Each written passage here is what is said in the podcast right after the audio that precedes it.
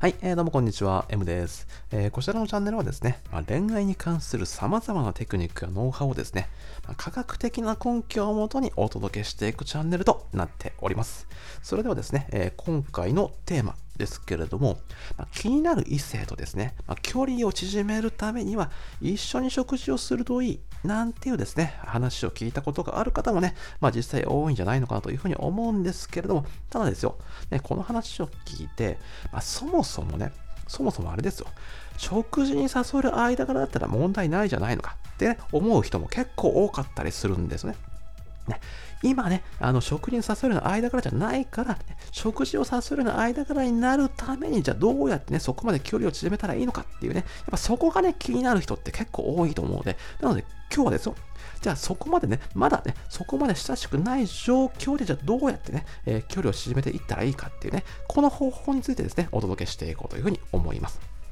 で、なんですけども、まあ、この話をする前なんですけれども、一緒にですね、まあ、なぜ、ではなぜ一緒に食事をすることによって距離感がね、こう縮まるのかっていうね、えー、この理由をですね、ちょっと一緒に見ていきたいんですよ。ね、これ一緒に、ね、食事をすることによって距離感が縮まるっていうことはですね、まあ、これある実験の結果ね、明らかになっていることなんですよ。で、これはですね、まあ、どんな実験なのかと言いますとですね、まあ、心理学者のですね、まあ、グレゴリー・ラズランという方がですね、まあ、自らね、えー、実体験と、えーまあ、実験をしたね、えー、ものなんですよ。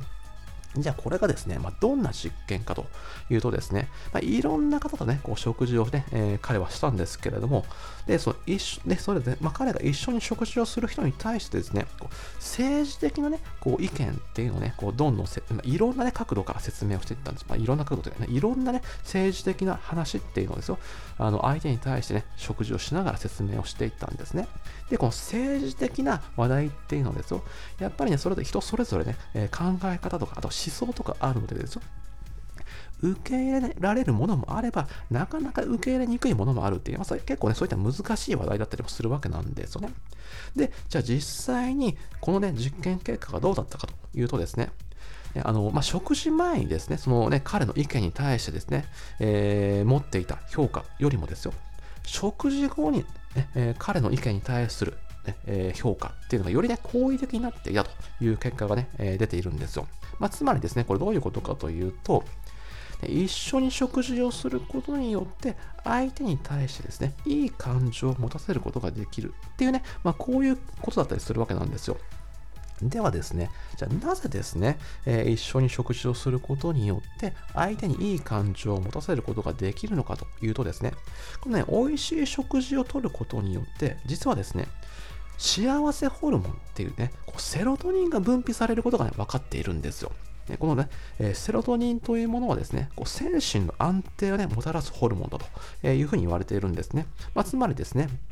一緒に食事をすることによってね、精神の安定を図るセロトニンが分泌されるのでですね、よりね、あの距離が近づ、ね、近い距離感とね、感じるようにね、相手はね、その感じ方が、ね、変わってくると、えいうことだったりするわけなんですよ。まあ、つまりですね、その結果、まあ、肯定的なですね、反応を引き出しやすいと、えいうことだったりもするわけなんですね。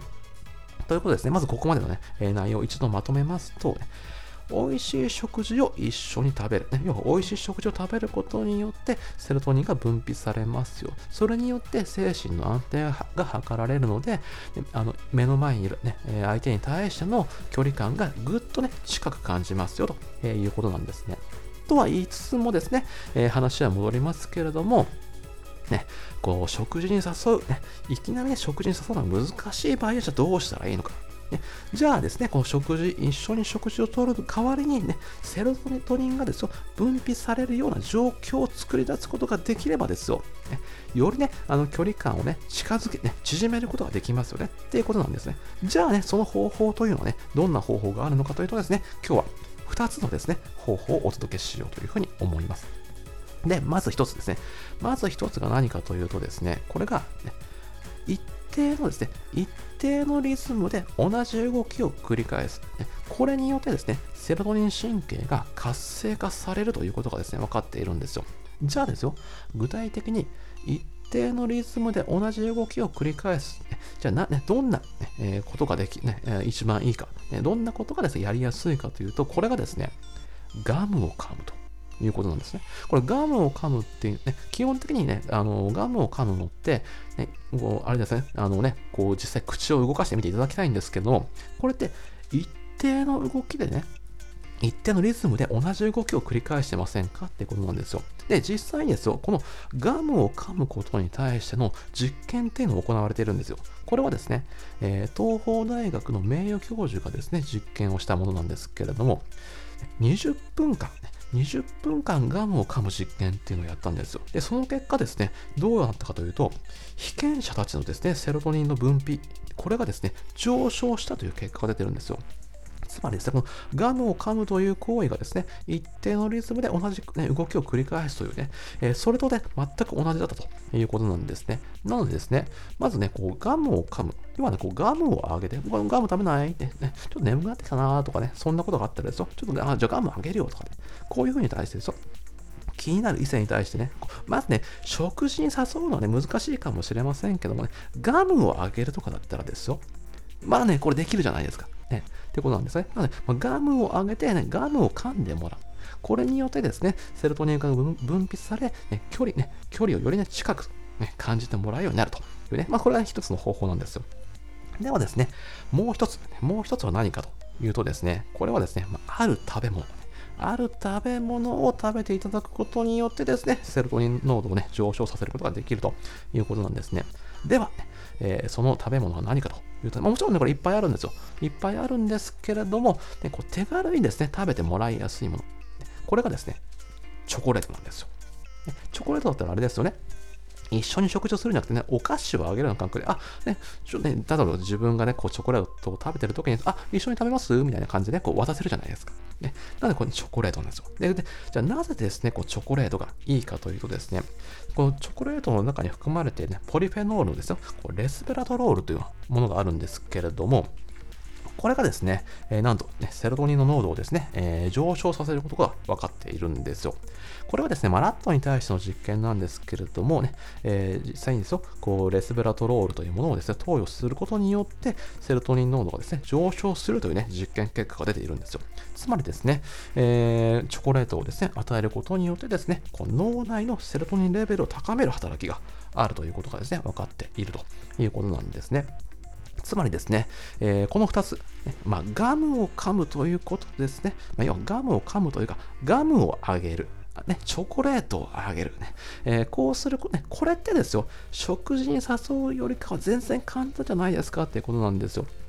で、そまあ、これね、まあ、学校でもね、まあ、職場でもそうなんですけども、例えばですよ、でその気になる異性の方がいるところでね、こう自分でガムを食べるとか、チョコレートを食べるっていう行為をしてみてくださいということなんですよね。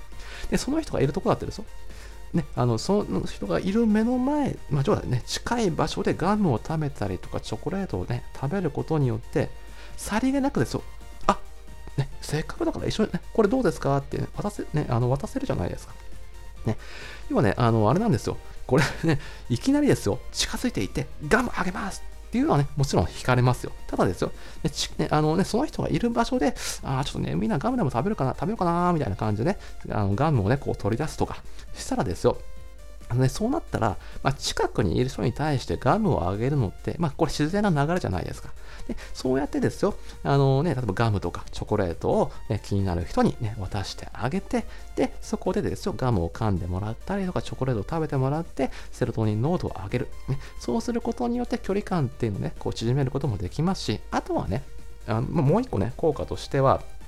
やっぱりね、こう、そういったガムとかチョコレートをもらった方って嬉しいじゃないですかっていうことなんですね。で、やっぱりね、ここって、あの、行為の偏方性、偏方性の原理ですね。行為の偏方性というものが働くので、ね、あの、相手もですね、今後何かしらを返してくれる。ね、そんなね、関係性にもなってくるわけですよ。で、そうなってくるとね、よりね、距離感ってどんどんね、こう近づいていくじゃないですか。で、ね、どんどん近づいていったらですよ、ね、その後はね、こう食事に誘うとか、で、あのやりやすくなりますよねっていうことだったりもするわけなんですよ。ということでですね、まあ、ぜひですね、まあ、こういった内容もですね、え、参考にしながらですね、え、距離感を縮めていっていただければというふうに思います。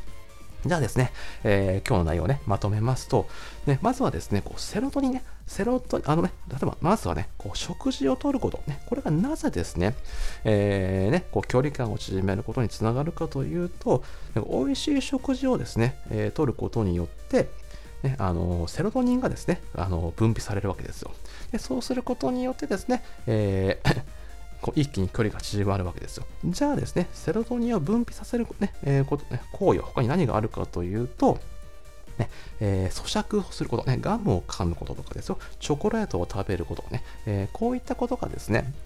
セロトニンのですね、え分泌を促すことがね、えできるということが分かってるんですよ。ですのでですね、まあ、例えばね、こう気になる人がいたらですよ、その人の、え、近くと、目の前ではなくても近くでね、こうガムを食べたりとか、チョコレートを食べたりする、ね。で、それをきっかけに、あ、せっかくなんでね、こうガムどうですか、チョコレートどうですか？っていうね、まずこの上げる行為をすることによってですね、あの、ね、少しね、距離感縮まりますし、そこでガムを噛んでいただいたりとか、ね、チョコレートを食べていただくことによって、その人の中でですね、こうセロトニンが分泌されるので、よりね、えー、距離感が近づくようになりますよ。で、そうしたらね、最終的に食事に誘ったらいいじゃないですかって、えー、いうことになると。えー、いうことで、そういうことでですね、まあ、今回は以上となります。まあ、ぜひですね、この辺りのこともですね、参考にしていただければというふうに思いますよ。ということでですね、以上となります。えー、最後までご視聴いただきまして、どうもありがとうございました。